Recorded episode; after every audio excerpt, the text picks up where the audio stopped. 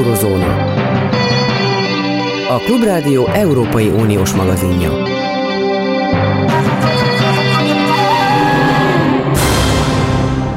Jó napot kívánok, Zentai Péter vagyok. E, ugye atomfegyverrel többször fenyegetett a volt orosz államfő Medvegyev, ilyesmiket e, átvitt értelemben, de célzottan e, Putyin elnök is mondott, valamiről, ami ő szerintük nem háború. Ugyanis legalább tudomásom szerint február 20-valahanyadika óta Oroszországban hivatalosan tilos azt mondani a háborúra, hogy az háború. Vagy tévedek? Kérdezem Anton Benderzsevszkit, az orosz-szovjet tépség szakértőjét, egyébként orosz származású kiváló magyar országi magyar politológust. Jó napot kívánok! Jó napot kívánok, üdvözlöm. Nem téved, így van. Hivatalosan nem nevezik háborúnak, hanem különleges katonai művelet van érvényben, és ez ugye ki van adva az orosz állami médiában minden médiumnak, hogy háború szót kerüljék. Külön érdekesség egyébként, hogy két érdekességet mondok. Az egyik, hogy az orosz hivatalos történetírásban, az orosz állami narratívában egyetlen egy háború ra kerül sor az elmúlt száz évben, ez pedig a, a, a nagy, az úgynevezett nagy honvédő háború volt, a második világháború. Minden más háború hivatalosan valamilyen művelet, hadjárat, elnevezést kapta. Ilyen volt az afganisztáni háború is, a csecsen háború is.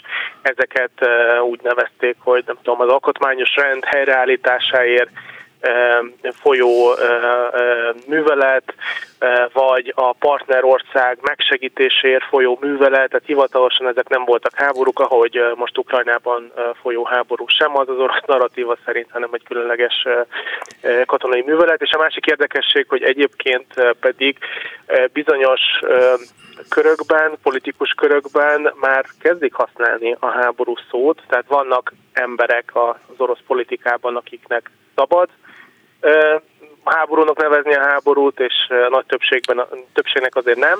De például a Jevgenyi Prigozsin, a mm, CBK Wagner, a, a zsoldos csoportnak a vezetője, Wagner orosz zsoldos csoportnak a vezetője, vagy Ramzan Kadyrov csecsen csecsen vezető, ők az elmúlt hetekben kifejezetten háborúnak nevezték a, a háborút, sőt kérték Vladimir Putyin elnököt, hogy most már jelentse be, hogy, hogy háborúban állnak, ami széles körű felhatalmazást adna egyébként, vagy még szélesebb körű felhatalmazást adna az orosz hatalomnak, hogy, hogy minden erőt bevessen a, a fronton.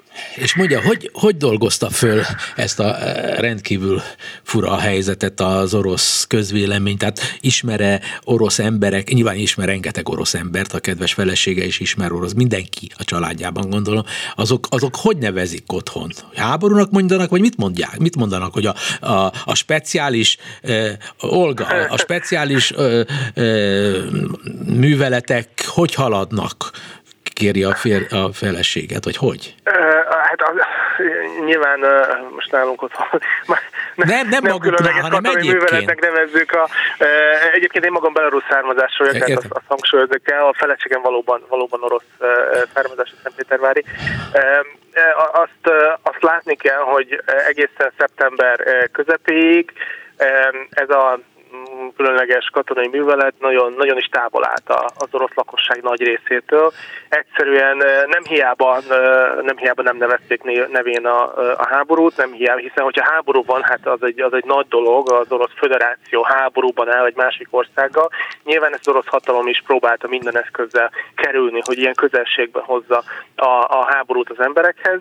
A különleges katonai művelet ugye ilyen szempontból is kedvező volt, hogy az átlagember azt gondolhatta, és azt is gondolta, hogy a, valahol a szomszédban zajlik valamiféle katonai művelet, ahol hivatásos orosz erők vesznek részt, tehát azok a katonák, akik vállalták, pénzért vállalták, hogy ö, teljesítik a haza nem tudom, céljait, a, ö, tehát célirányosan erre szentelték a, az életüket, minket pedig az átlagbolgárokat ez sehogy sem érinti, a gazdaság továbbra is működik, hát vannak szankciók, de egyelőre minden van a boltok polcain, és maga, maga a háború az, az egészen messze áll, tehát az átlag emberek többsége felteszem, hogy a háború első napjaiban, hetében beszélt róla kiemelten, hiszen ez egy nagy dolog, hogy elindult egy egy ilyen katonai beavatkozás, de utána teljesen megfeledkeztek róla, és a periférián kívülre került. Tehát bármennyire is furcsán hangzik innen Magyarországról nézve, vagy Európából nézve,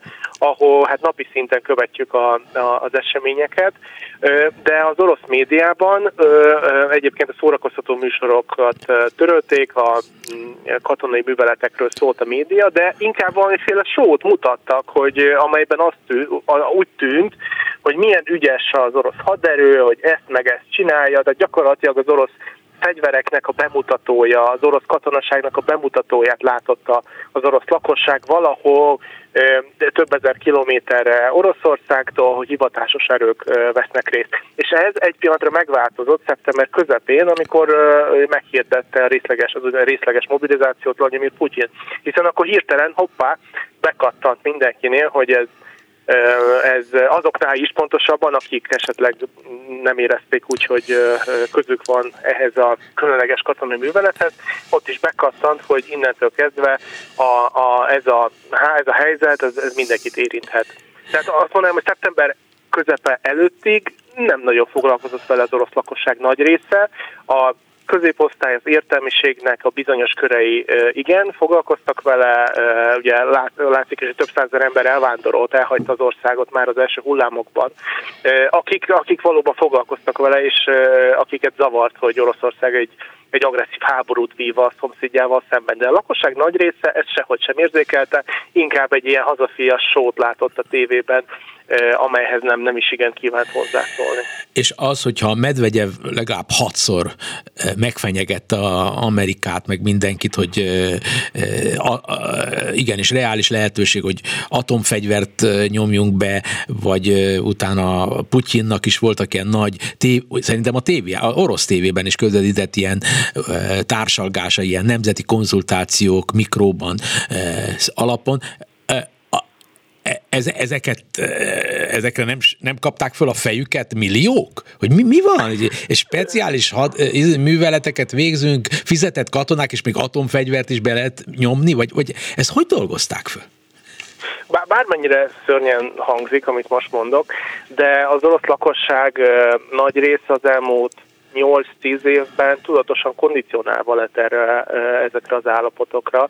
Ezek az orosz politikai félkatonai műsorok lényegében a Krim megszállása környékétől, vagy sőt még az előttről 2012-13 környékétől elindultak, tehát egy Dmitri Kiszorov műsorában rendre elhangzott, hogy radioaktív idézek, radioaktív hamuvá változtathatja Oroszország Amerikát, amennyiben így kívánja tenni és amikor először elhangzott ez, azt hiszem 2014-ben ráadásul ilyen durva képeket használt hozzá a műsorban. Ez egy, ez egy nem egy periférián lévő műsor, amiből most idéztem, hanem az egyik orosz állami tévében a fő műsoridőben vetített politikai beszélgetős műsor. Tehát amikor erről beszélt, és ilyen a nukleáris csapás utáni Amerikáról vetített képeket, akkor erre a nyugati média is felkapta a, a fejét, biztos az orosz lakosság is felkapta erre a fejét, de ez, ez a fajta üzenet megismétlődött hónapról hónapra, az, hogy a Oroszország a nyugattal gyakorlatilag hadban áll, ez nem a ez nem a mostani háborús eseményeknek a fejleménye, hanem az orosz lakosság az elmúlt években erre lett kondicionálva. A különutasságra, az eurázsiai hatalom gondolatára, az orosz birodalmiság gyökereihez való visszatérésre, és arra, hogy az Egyesült Államok és az Európai Unió próbálja megakadályozni, hogy Oroszország újra kitörjön ebből a, a hogy mondjam, a középszerű létből is újra egy nagy hatalom legyen, ez bele lett kondicionálva az orosz lakosságba, tehát az, hogy Dmitri Medvegyev nukleáris csapással fenyegetőzik, azt gondolom, hogy már egyáltalán nem üti meg az inger küszöböt, hiszen, hiszen hozzászoktak, bármennyire szörnyen is hangzik. Hozzászoktak, de komolyan is veszik? Azt gondolom, hogy eddig nem vették komolyan.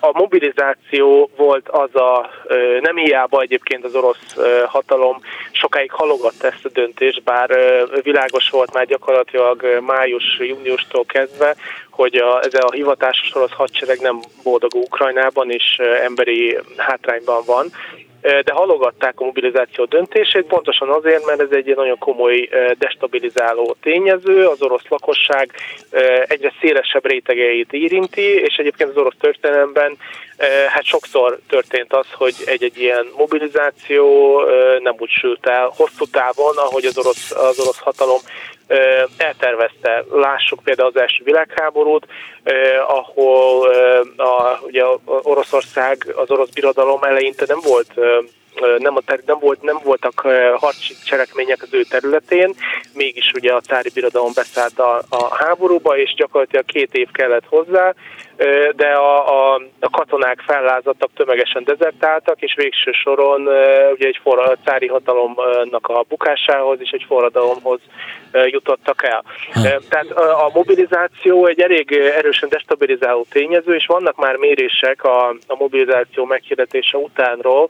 A Levada központnak a, valamikor október közepén volt a legfrissebb mérése, amely azt mutatja, hogy a korábbi hazafias érzések, ezek domináltak mondjuk a nyáron vagy a tavasz folyamán a lakosság körében. Tehát amikor érzelmekre kérdez rá, hogy mit érez az orosz állampolgár, akkor eddig a mobilizáció meghirdetéséig a hazafias büszkeség dominált.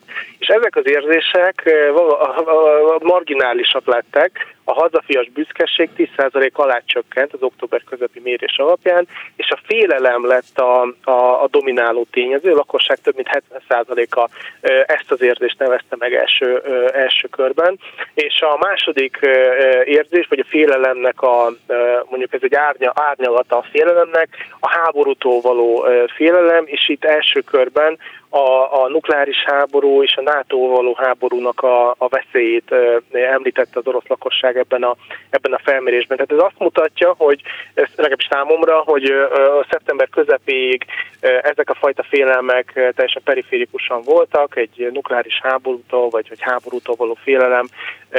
Valahogy a retorika, a hétköznapi narratíva része, részévé vált, nem foglalkoztak vele komolyan, nem is gondolták, hogy, hogy meg fogják élni a közelségből a háborút, és a mobilizáció volt az a töréspont, az a törésvonal, ahonnan kezdve hirtelen közel került mindenkihez a háború, és közel kerültek, vagy érvényesültek ezek a félelmek, hogy hát itt bizony akár nukleáris háborúra, vagy NATO-val szembeni háborúra is sor kerülhet.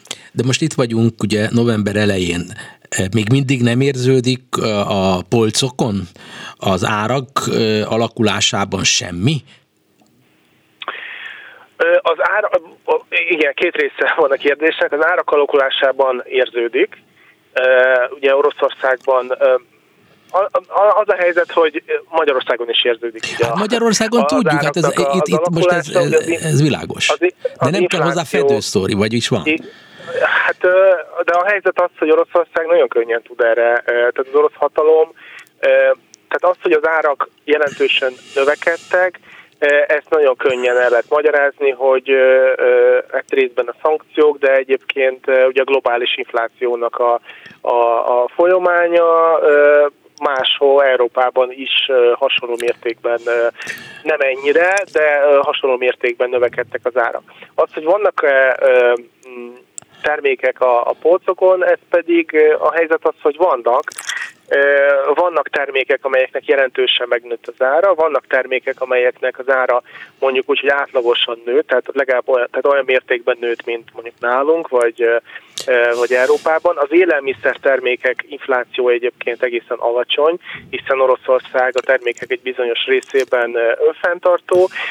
Azok a hogy mondjam, azok a termékek, amelyek nálunk hirtelen többszörösére emelkedtek, most mondok egy példát, a tojás vagy a kenyér, ezek, ezeknek az előállítása ugye nagyon energiaigényes. Oroszországban nincs ilyen probléma, hiszen a, a nyersanyagok megvannak hozzá, a, az energiának az ára az nem épül be úgy a termékekbe, mint, mint mondjuk nálunk, vagy, vagy Nyugat-Európában. Tehát az alapvető élelmiszerek, az alapvető termékek ugyanúgy megvannak, nem is, jelent, nem is emelkedtek jelentős részben, tehát ezt a lakosság nem érzi meg.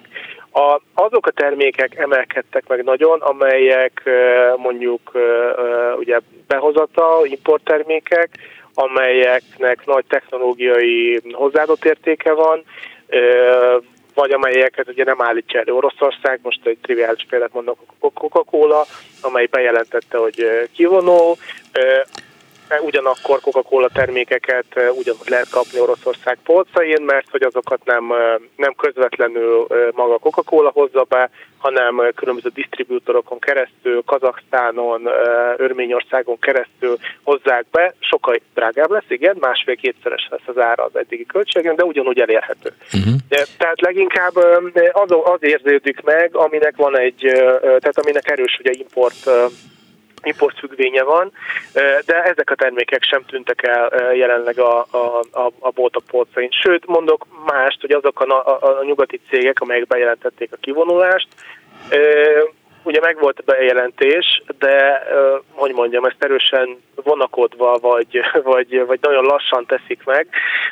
Ugye az IKEA augusztus végén vonult ki, de ők már például kivonultak, ezzel ugye több, több közel 10-15 ezer munkahely szűnt meg Oroszországban, de a, a bizonyos cégek még mindig nem vonultak ki teljes egészében. Egyébként az húzódik meg emögött, hogy ők próbálnak kivárni, hogy hát a helyzet valahogy rendeződik, hát a véget ér a háború, hát ha lehet folytatni az üzletet, mint, mint korábban. Pont mai hír, a H&M hálózat bejelentette, hogy most zárják be véglegesen az üzleteik egy részét, és december végéig pedig a másik részüket is, is bezárják. Tehát például egészen mostanáig a, ezekben az európai üzletekben ugyanúgy lehetett vásárolni, de meggyőződésem, hogy egyébként januártól is el tudják érni a termékek egy részét, hiszen mondjuk a párhuzamos import révén más országokon keresztül azokra a termékekre, vagy azokat a termékeket, amelyekre van igény a lakosság körében, drágában ugyan, de, de be tudják majd hozni. És tehát az alapvető termékek, azok pedig ugye elérhetőek. Tehát ahhoz, tehát mondjuk az élelmiszer, az energia és a, az emberi erő, munkaerő, ezek megvannak Oroszországban, tehát mondjuk éhezni a szankciók következtében nem fognak. Nagyon érdekes bepillantást nyertünk Anton Benderzsevszki révén az orosz mindennapokba. Hamarosan majd keressük önt, hogy beszéljen egy kicsit nekünk a rejtélyes Belarusról, az ön származási helyéről, mert azt most itt nincs időnk áttárgyalni, de az egy izgalmas hely, hogy hogy lesz, hogy alakulnak ott a dolgok. Köszönöm önnek a viszonthallásra.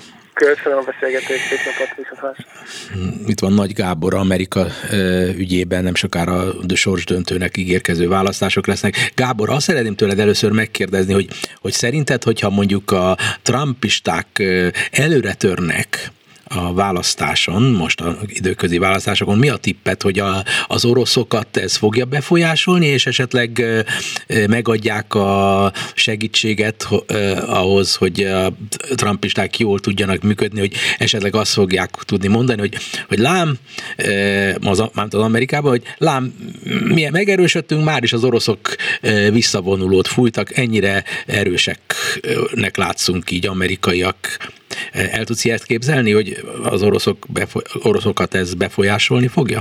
Hát nehéz a jövőre nézve találgatásokba bocsátkozni, és hát az oroszoknak nyilván ők arra számítanak, hogy Trumpal jó volt a viszonyuk, akkor most a trumpistákkal is feltétlenül jobb lesz a viszonyuk, már csak azért is, mert a, a, a hatalomra készülő republikánusok egy része úgy gondolja, hogy az Egyesült Államok túl sok pénzt ad az ukránoknak, és annak a pénznek jobb helye lenne otthon ebből a szempontból. Kevin McCarthy, a jelenlegi republikánus frakció vezető mondta a legélesebbet, aki Nancy Pelosi utódja lehet a képviselőház élén, hogyha a republikánusok többségbe kerülnek. Ő Kerek Perec megmondta azt, hogy az ukránoknak nem lesz egy biankó csekkjük, később ettől egy kicsit visszakozott, és a Mitch McConnell, a szenátusi republikánus vezető következetesen kitart Ukrajna mellett, és még az is elképzelhető, hogy még január 3-án hivatalba lép egy esetleges republikánus többségű kongresszus, addig ami pénzt lehet kitolnak az ukránoknak, de mindenki arra számít, ha már orosz-ukrán háborúról beszélünk, hogy egy republikánus többségű kongresszusnak hangsúlyaiban más lesz a hozzáállása, és azért mondok csak hangsúlyt, mert azért van egy kétpárti kongresszus továbbra, kétpárti egyetértés továbbra is a kongresszusban, és az amerikai politikában, hogy az oroszokat nem szabad nyerni. Igen, de amit az e, elmondtál, abból azért inkább hangsúlyosan az derül ki, hogy azért az oroszoknak oda érdemes figyelniük, és lehet, hogy én, aki aztán tényleg nem szeretem a republikánus győzelmet, ellentétben sok más kollégával például nem tudom, hogy szabad-e szó, szóba hozni, de ezt kérem, hogy ne vegy bántásnak, mert én tisztelem a republikánusokat is. Tehát, hogy, hogy hogyha hogy hát lehet, hogy nekik kéne szurkolnom azért, hogy béke legyen, nem tudom, nem tudom, de azt látom, hogy például Soros György, akinek a nagy híve vagyok tényleg, az aztán a végkép az összes, hihetetlen pénzeket benyom a demokrata jelölteknek a támogatására. Tessék? 128 millió dollár. Igen, igen. szeretném megtudni, hogy szerinted ez nem egy ósdi gondolkodás, hogy ebben a mai világban eh, pénzzel meg lehet nyerni eh, Amerikában a eh, időközi választásokat? Vagy, vagy mit gondol a soros? Vagy mit gondolnak azok, akik most egyáltalán a politikusoknak hihetetlen mennyiségű pénzt nyomnak? Akkor beszéljünk számokról, Jó. ha már elkezdted. Uh, amit idézel, az egy uh, tegnap megjelent hír volt. Uh, van, egy, van az Open Secrets nevű honlap az Egyesült Államokban, ami bár lenne Magyarországon is például, uh, mert a legutolsó dollárig számon tartja azokat, és nyilvánosságra hozza, mert ezek nyilvánosságra hozandóak azok a uh, pénzbeli hozzájárulások, amelyeket az egyének szervezetek és a egyszeri amerikaiak és a gazdag amerikaiak a különböző pártoknak és jelölteknek adnak. Ebből a mostani mérlegvonásból a félidős választások előtt két dolog derült ki. Egy dolog alapvetően az, hogy ez lesz mindenütök ez lesz mindenők legdrágább félidős kongresszusi választása, mert a jelenlegi kassa az ott tart, hogy 16,7 milliárd dollárt költenek el kampányra adományokból, és ebből 880 milliót adnak össze a, a szupergazdagok, a milliárdosok, és ott valóban soros a listavezető 128 millió dollárral. Tehát röviden összefoglalva a számok azt mutatják, hogy igenis a pénznek van szerepe az Egyesült Államokban, ezt te is tudod, hiszen voltál kint, nem tudnál kampányolni, még egy kis zászlócskát sem tudnál leszúrni a veled szimpatizáló házak kertjébe, hogyha erre nem dobnák össze neked a pénzt. Nagyon kevés az olyan ember, mint Michael Bloomberg volt, aki a saját zsebéből finanszírozta a New Yorki polgármesteri kampányát, tehát össze kell szedni ezt a pénzt, ezt a pénzt összeadják az egyszerű amerikaiak, és összeadják a milliárdosok, szigorúan szabályszerűen. Tehát megint csak a magyar példára e, tudnék hivatkozni, hogy bárcsak nekünk lenne annyira átlátható e, a kampányfinanszírozási rendszer, mint az Egyesült Államokban, hogy lenne egy honlap, ahol képviselő és szenátor jelölt le lebontva, és adományozóra lebontva transzparensen ott van, hogy ki mennyit adott.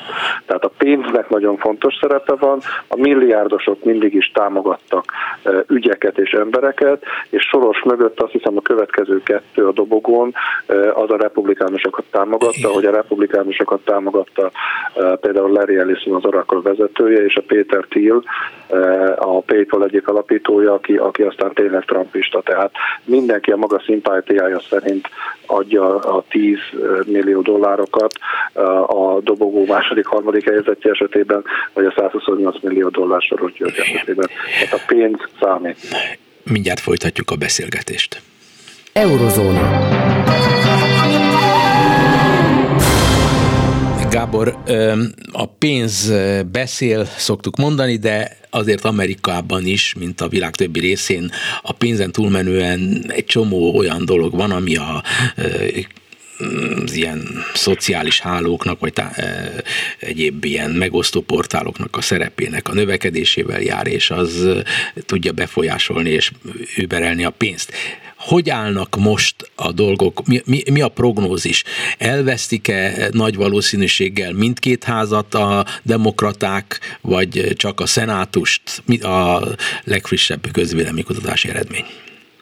Hát ugye Amerikában már elnökválasztás idején is nem egy országot kell megnyerni, hanem 50 államot hogy 50 államban kell nyerni, vagy legalábbis nyeréshez szükséges többséget szerezni. Ez így történik most is, tehát képviselő választókerületről választókerületről és szenátus esetében államról államról számolgatnak. Ugye a új szabály szerint, ami, ami a második világháború óta mérik a, az elnök pártjának az első félidős kongresszusi választáson elért eredményét, az, az, mutatja, az azt mutatja, hogy átlagosan 28 mandátumot veszítettek a képviselőházban, a republikánusoknak 5 kell, hogy megfordítsák az eredményt, és minden jel arra mutat, hogy bőven meg lesz az öt, azt nem tudni, hogy pontosan mennyi lesz, de gyakorlatilag a demokraták is azzal számolnak, hogy ők a képviselőházat el, elveszítik. Sőt, a republikánusok annyira vérszemet kaptak, hogy elkezdtek kampányolni olyan körzetekben is, ahol elvileg két-három hónapja még nem volt esélyük, de most esélyt látnak arra, hogy ott is felülkerekedjenek a demokrata jelöltön. Ez a képviselőház. A szenátusban jelenleg 50-50 az állás, tehát döntetlen van. A demokraták még nyáron, amikor úgy tűnt, hogy nekik áll inkább az ászló, abban bíztak, hogy meg lesz az 52 helyük, és akkor nem kell számolni a két renitens szenátor, szenátorukkal, és keresztül tudják finni például az obstrukció további korlátozását. Most a közvéleménykutatások úgy mutatják, hogy már annak is örülnének, hogy az 50-50 megmaradna.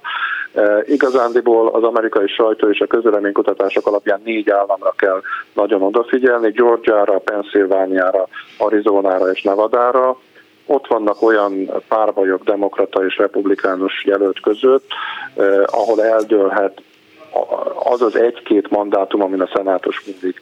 Ezek annyiból is érdekesek, hogy mindegyik ilyen csatatér államban, hogyha hívhatjuk őket, ezeket, őket így, egy olyan, egy demokrata jelölt áll szemben egy olyan republikánussal, szenátorjelölt, aki, a szenátorjelölt, aki nem egyszerűen republikánus, hanem trumpista. Tehát a republikánus elnökválasztáson legyőzte a nem trumpista republikánus pályázót. Ez is azt erősíti, amit Biden is igyekszik súlykolni, és a demokraták is igyekeznek súlykolni, hogy nem egyszerűen arról döntenek a, kép, a jelenlegi kongresszusi választáson, hogy mi lesz az összetétele az amerikai képviselőháznak és a szenátusnak, hanem arról is, hogy a többségben a republikánus lesz, hányan lesznek trumpisták, és ha ez így lesz, akkor megnyílik az út az előtt, hogy Donald Trump 2024-ben akár még a sikereségével is fölvegye a versenyt újra az elnöki posztért. Tehát nagyon sok felé vezet a dolog, de eh, alapvetően én úgy gondolom, hogy ez a csapás irány is, ez a eh, egyik nagy mondani valója a jelenlegi választásnak. Hm. Eh, veszőparipámmá vált néhány perc alatt az, hogy azt mondjam, hogy ha azt akarom, hogy ne legyen háború eszkalálódás, akkor a, kénytelen vagyok az általam sajnálatos módon, mert én nem egy tárgyalagos újságíró vagyok, az általam nagyon nem kedvel trumpistáknak szurkolni, mert szerintem akkor az oroszokat ez visszafogja majd a háborúban. Ő, ő nem, az, nem. annak szurkol, hogy, hogy Amerikában legyen csak erős a, a trumpista tábor. Ha nagy a háború, akkor ezzel nem segíti őket. Ez tévút, Péter. Ez tévút. Oké. Okay. Miért? Mert nem ezen múlik, tehát igazán mondom, még egyszer mondom, hogy annak ellenére, hogy Kevin McCarthy mit mondott, annak ellenére ettől vissza, visszalépett egy kicsit, és valóban van az amerikai politikában és az amerikai biztonsági establishmentben egy konszenzus arról, hogy az ukránokat segíteni kell, és az oroszokat nem szabad ebben a konfliktusban győzni hagyni. Hogy aztán melyik félnek mit jelent a győzelem, abban most ne is menjünk bele. Persze. Ez amerikai belpolitikáról van szó, de szerintem tévút lenne, hogyha te a, a háború megfékezése eh, reményével a republikánusoknak szurkolnál.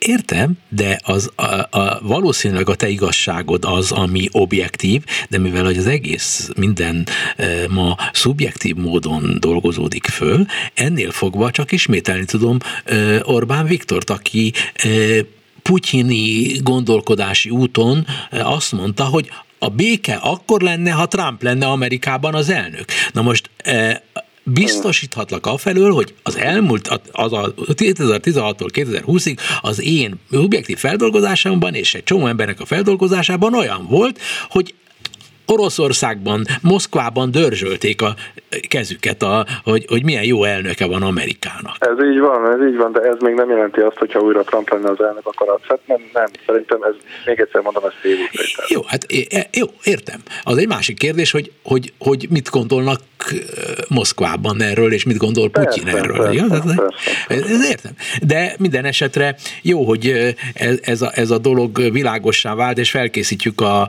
hazai közvéleményt arra, hogy, hogy bizony a képviselőház az valószínűleg republikánus kézre kerül, és a szenátus sem szükségszerűen marad a Bidené kezén. És a jelek ezt mutatják. Jelek ezt mutatják, úgyhogy hm, összefoglalóul mit tudsz ahhoz mondani, hogy azt mondta Biden, hogy, hogy ez a a demokrácia, a demokrácia súlyos helyzetben van Amerikában. Ez így van? Um, én igazándiból egy kicsit három lépést hátra lépnék szokásomhoz híven, és, és azt mondanám, hogy a legnagyobb probléma az, hogy az Egyesült Államokban és Brazíliában és Magyarországon folytathatnánk a sort, de most maradjunk Egyesült, az Egyesült Államoknál. Most már két olyan párt eh, áll egymással szemben, amelyik nem hajlandó együttműködni egymással, és már nem csak a véleményük tére, hanem a tényeket, más tényeket is látnak egész egyszerűen. Tehát nem véleménykülönbség van, hanem a tényeket is másként látják, eh, és gyakorlatilag ketté van szakadva az ország. Ebből következik az, amire te utaltál, hogy Biden most egy aféle kampányzáró beszédében azt mondta, hogy ha republikánusok győznek, akkor, akkor veszélybe kerül az amerikai demokrácia.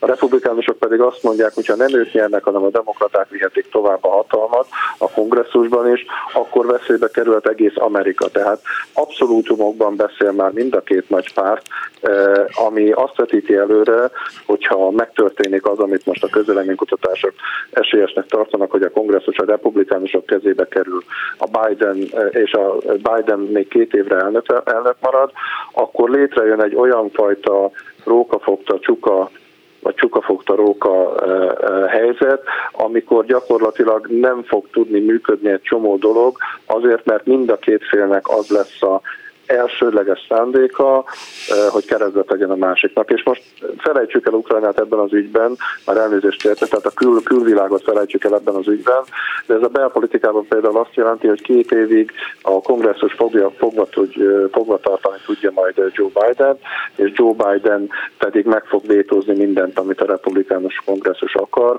és már nagyon ritka az amerikai belpolitikában az a pillanat és az az esemény, vagy az az ügy, amiben egyáltalán a kompromisszumnak a lehet lehetősége van. Ez általában a kényszer hatására történik, mint a koronavírus járvány, mint a gazdaságpolitika, és egész egyszerűen még a 20 éve, 20 sok éve Bill Clinton idején még lehetett kompromisszumot kötni a két párt között, ma már mind a két párt végletekben gondolkodik a másikról és az ország sorsáról. Nagy Gábor, a HVG vezető munkatársa volt a vendégem. Szervusz, minden jót kívánok! Szervusz, köszönöm. A Twitter, Elon Musk, fantasztikus dolgok történtek a kibernetika világában, amelyről kiderült, hogy üzlet, politika és Elon Musk tulajdonképpen a világ igazi urainak egyike, a többi úr is valahol ezen a területen van. De mit mond erről a szakértő Keleti Artur, az önkéntes kibervédelmi összefogás alapító elnöke? Ezek a technológiai fejlesztések, ezek egyre magasabb szintet értek el, mind minőségben, mind beágyazottságban, és a társadalom elkezdett rájuk támaszkodni.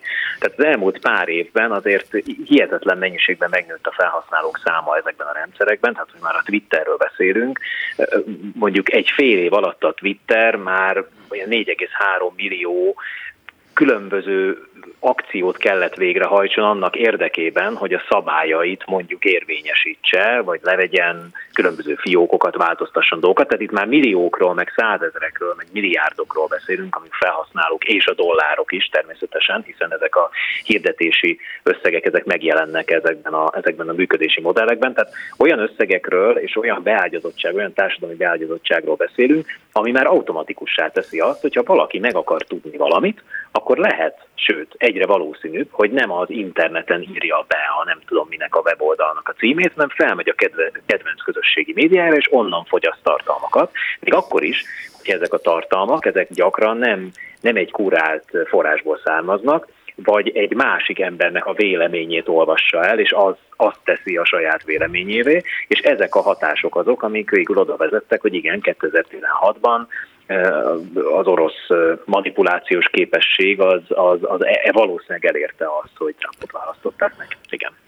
Igen. Na most ugye, amiről beszél az imént, beszélt, az jelzi, hogy itt a közösségi portáloknak egy multifunkcionális tevékenységük van, mert egyrészt megosztunk dolgokat csak úgy, de a lényeg az az, hogy azáltal is válik reklámozóknak a rend legfontosabb célpontjává, mert az újságoknak, a televízióknak, a rádióknak, a klasszikus hírszolgáltatóknak a helyét szorítja ki, és a helyükbe lép, tehát egyidejűleg egy, egyfajta interaktivitást érzünk az egészben, másrészt pedig óriási input gyakorlatilag az internet nagy részének a rejlő lehetőségeket is az egyszerű emberek milliárdjai számára leképezik ezek a portálok, mert mindent megtudhatnak róluk, azokból. Ez így van, de még azt is mellé tenném, hogy ugyanakkor a szerkezete annak, hogy az emberek hogyan fogyasztanak tartalmak, tartalmakat, hírt, az, híreket, az is megváltozott. Tehát most már, hogy az angolban szoktuk mondani, ez az on-demand jelleg, vagyis az, hogy az ember kérésre tölthet le dolgokat, és fogyaszthat olyan formában tartalmakat, ahogy azt szeretne, az nagyon erősen megjelent. De megnézzük azt, hogy a, a a, médi, a médiában, a szórakoztató médiában mit látunk, ott és az emberek most már akkor néznek meg filmeket, akkor hallgatnak meg akkor zenéket, tartalmakat úgy fogyasztnak, ahogy szeretnék. És emellett az is egy komoly változást jelent most már, hogy a felhasználók azok nagy mennyiségben szolgáltatnak adatokat is. Tehát olyan, ez azt jelenti, hogy tulajdonképpen egy pár mobiltelefon, vagy akár több száz vagy több ezer tudósíthat konkrétan eseményekről, vagy beleavat beavatkozhat, megváltoztathat dolgokat, akár egy, egy, had, egy háborús cselekményt is. Most például láttuk azt, hogy az orosz-ukrán válságban az ukrán IT Army, hívhatjuk így, vagy ilyen informatikai hadsereg fejlesztett egy olyan alkalmazást, aminek a segítségével bejelenthetnek emberek, a különböző harci eseményeket, vagy hogyha észreveszik azt, hogy valahol az ellenség feltűnt, akkor erről jelenthetnek egy csatornán, és oda esetleg csapást mérhet a tüzérség, vagy foglalkozhat ezzel a bejövő információval. Tehát nagyon megváltozott az, ahogy az emberek a közösségi média és az informatika segítségével tulajdonképpen interakcióban vannak egymással, és a tartalommal is, mi történik a világban. És pontosan ez az, ami a, a, a nagy kihívást jelenti ezeknek a felületeknek, ezeknek a szolgáltatóknak, hogy mit tudnak csinálni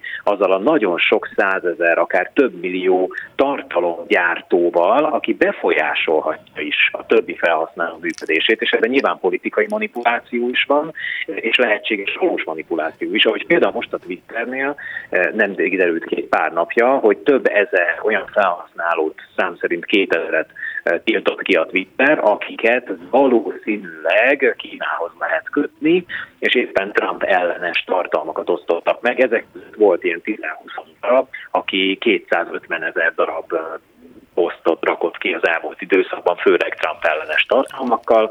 Tehát látszik, hogy ez a manipuláció ez folyamatos, és ez ellen ezeknek a platformoknak fel kell lépni valahogy.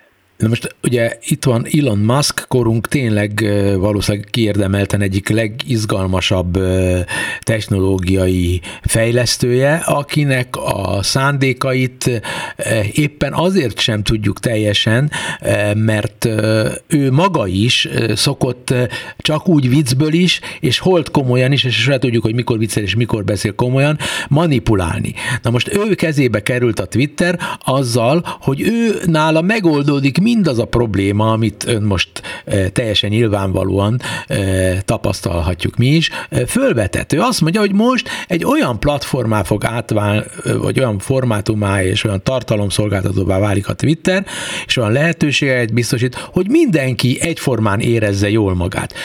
Amikor ezt mondja, akkor ön, aki tényleg szakemberként ért hardware oldalhoz és szoftver oldalhoz.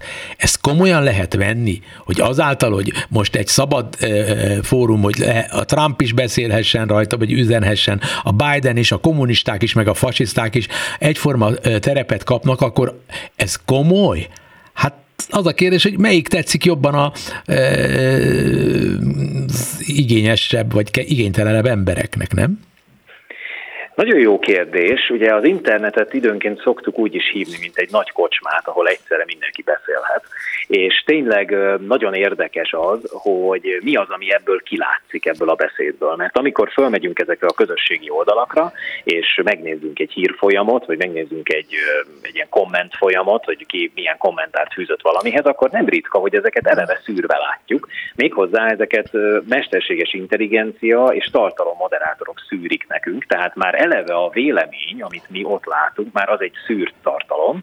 Ugye ez az, amire azt szokták mondani azok, akik ugye a szabad szólásszabadságnak a, a nagy kedvelői, és ide tartozik egyébként Elon Musk is, hogy hát ez így nem jó, mert hát így tulajdonképpen eleve manipuláljuk az embereket, tehát beszéljen mindenki arról, amiről akar. Viszont az az igazság, hogy a, itt, itt e, úgy tűnik, hogy ezek a, ezek a kísérletek általában nem nagyon szoktak sikerülni, mert valamilyen moderációt azért érdemes ilyenkor alkalmazni. Ugyanis az, hogyha egyszerre mindenki elmondja a saját dolgait, az nem szokott jóra vezetni. Általában ezt mondja az általános bölcsesség, tehát most mindenki nagy, nagyon kíváncsian figyeli azt, hogy a Twitter, aki idáig egyébként elég sokat próbált tenni annak érdekében, hogy, hogy tartalmakat normális módon szűrjön, több százezer vagy akár több millió olyan fiókot szüntetett meg, ahol, ahol káros manipuláció történt, vagy esetleg mindenki számára egyértelműen a negatív dolgok történtek, terrorista cselekedetre buzdítás, például drog kereskedelemmel kapcsolatos dolgok. Mellesleg megjegyzem, hogy ezekről az Európai Unió rendszeresen riportáltatja, vagy próbálja ezeket a platformokat, és, és a Twitternek is van ilyen átláthatósági riportja, ilyen transparency riportja, amiben számszerű adatokkal meg lehet nézni, hogy mennyi mindent moderáltak ki az elmúlt időben, amiről nagyon kíváncsiak vagyunk most mindannyian, hogy az Elon Musk féle új csapat mit fog csinálni. A vicc az egészben az, hogy Elon Musk ugye bevonult a Twitterbe, és közölte, hogy akkor itt most holnaptól kezdve minden máshogy lesz, viszont pár nap múlva már csak létrehozott egy olyan csapatot, akik az állítása szerint majd ez, ezzel a tartalomszűréssel fognak foglalkozni, mert hát azért azt mégsem engedhetjük meg, hogy ugye minden, mert hát vannak rossz dolgok is, amiket azért csak nem kellene. Tehát azért én azt gondolom, hogy az, hogy most egyszerre majd mindenki elkezd beszélni, és hogy mennyire jó lesz ez nekünk, ez nyilván nem így fog működni, viszont, hogy vajon mondjuk Trump visszatérése erre a platformra, eh, vagy sok mindenki másnak a visszatérésére a platform mit fog jelenteni, azt nem lehet tudni, mert az azért tagadhatatlan, mondjuk 2018 környékén a 40%-a a Twitteren található adatoknak saját adat volt. Tehát a Twitter tulajdonképpen önmaga gyártotta a benne lévő felhasználókkal a tartalmat, és akkor eléggé föl is ment az ázsiója. Eh, sokkal többen nézték. Persze ez köszönhető volt nyilván a napi Trump üzeneteknek is, amin vegyesen ijedtek meg az emberek és szórakoztak, de az biztos, hogy hogy egy olyan platformról beszélünk, ami, aminél hát az, hogy, az, hogy mindent megenged majd Musk, ez azért erősen véleményes, és ne felejtsük el a másik oldalát hogy a Twitter gyakorlatilag pár év, a működéséből pár évet leszámítva veszteséges volt, tehát valamit itt kellene csinálni, mert, mert úgy néz ki, hogy ez így nem fenntartható, és miután Musk valószínűleg nem a hirdetési programokat fogja erőnybe részesíteni, ahogy például a Facebook ezt csinálja, hanem lehet, hogy inkább az előfizetéses modellt. Ugye most jelentette be azt, hogy 8 dollárért ezt a kis kék etlit meg lehet majd kapni, hogy, hogy ellenőrzött a, az adott fiók. Lehet, hogy ő lesz az, aki majd föltalálja, vagy kitalálja azt, hogy hogy lehet közösségi médiát előfizetéses alapon működtetni. Ez is egy nagy kérdőjel. Igen. Végezetül jövőben nézve. Pillanatnyilag egy nagy ö, káosz, mind üzleti, mind technológiai, mind tartalomszolgáltatási szemszögeket figyelembe véve, hogy ami történik. Ha káosz uralkodik ezen a nagyon lényeges, bar, tehát kihetetlenül lényeges területen, az az autoriter rendszereknek jó. Oroszországnak jó, Kínának jó, és mindenkinek, aki a szabad világot, a nyugati világot gyengíteni akarja, mert ők maguk, az oroszok, a kínaiak, irániak tudják a saját területükön ezeket korlátozni, cenzurázni. A nyugati világ az, amelyik sebezhető. Hogy látja ön? Ha a nyugati világ ezt szabályozni kezdi és korlátozni kezdi, akkor nem önmagát árulja el, és végeredményben halad olyan irányokba, amilyen irányokba tulajdonképpen az oroszok, az irániak, a kínaiak, és még sorolhatnám tovább az autoritár rendszereket, akarták. Tehát nem ők fognak a végén győzni, a nyugatiak technológiai vívmányainak a e, való visszaéléssel? Én ezt nem tudom megmondani. Azt viszont érzem, hogy azok a viták, amik ezek, ezek kapcsán most jelenleg zajlanak, például azzal hogy a mesterséges intelligenciát, ami nagyon nagy részben ezeket a content tartalom moderációkat végzi, azokat hogyan tréningezzük, hogyan tudjuk betanítani őket arra, hogy olyan dolgokat szelektáljanak ki, olyan dolgokat vegyenek le ezekre a platformokról, amely tényleg káros a fiatalokra, káros a társadalmunkra, mármint most a nyugati társadalmakat értem ez alatt természetesen. Tehát azok a viták, amik most e körül zajlanak, azok szerintem egészségesek, és ezek azok, amik szerintem a nyugati civilizációnak igazán a hasznára válnak. Mert ilyen vitákat nem biztos, hogy a világ más pontjain is le lehet folytatni.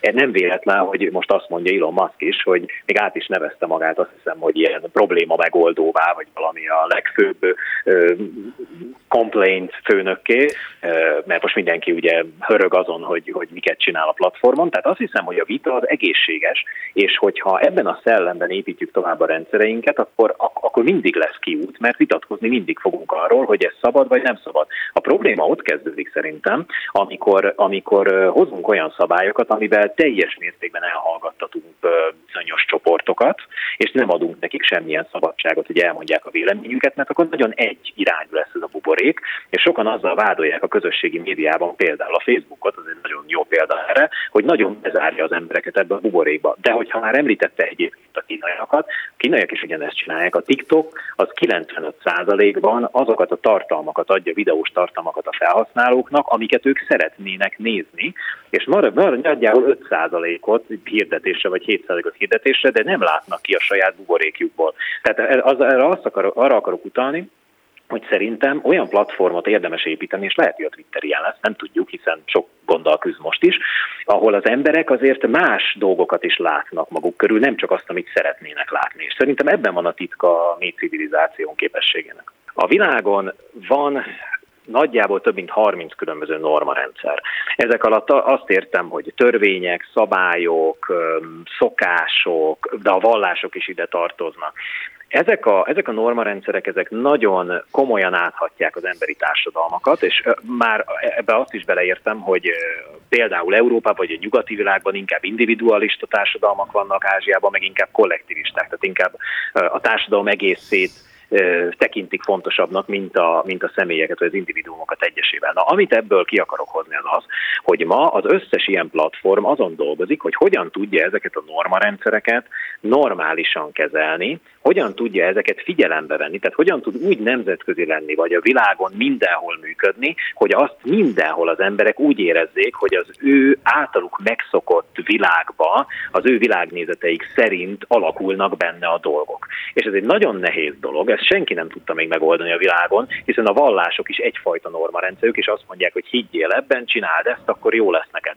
De ugyanezt például az államok is megteszik a különböző szabályaikkal, eh, ugyanígy megteszik az állami vezetők, és így tovább. Na, ami a lényeg ebből az az, hogy ezeknek a platformoknak abban áll a nagy kihívása, és ezt teszi rá a koronát erre a kérdésre, hogy, hogy akkor végül is mi a helyes megoldás, hogy le tudják-e modellezni a különböző társadalmi rétegeknek, a különböző helyeknek, a különböző gondolkodó embereknek a, a, a komfortzónáját, amiben jól érzik magukat, és amiben számukra hasznos, érdekes dolgokat kapnak, ami nem sérti a szabályaikat, sőt, még esetleg támogatja is. Ez az igazi kihívás, és ehhez szerintem a jövőben nagyon sok mesterséges intelligenciát fogunk használni, aminek a tréningedése és a programozása az igazi kihívás emiatt, a bonyolult normarendszer miatt. Keleti Artur, kibertitok jövő kutató, az Informatikai Biztonság Napja alapítója, ő beszélt. Megköszönöm a figyelmüket Simon Erika, Túri Louis és Bencsik Gyula nevében a Viszonthallásra. Önök a Klubrádió Európai Uniós magazinját hallották.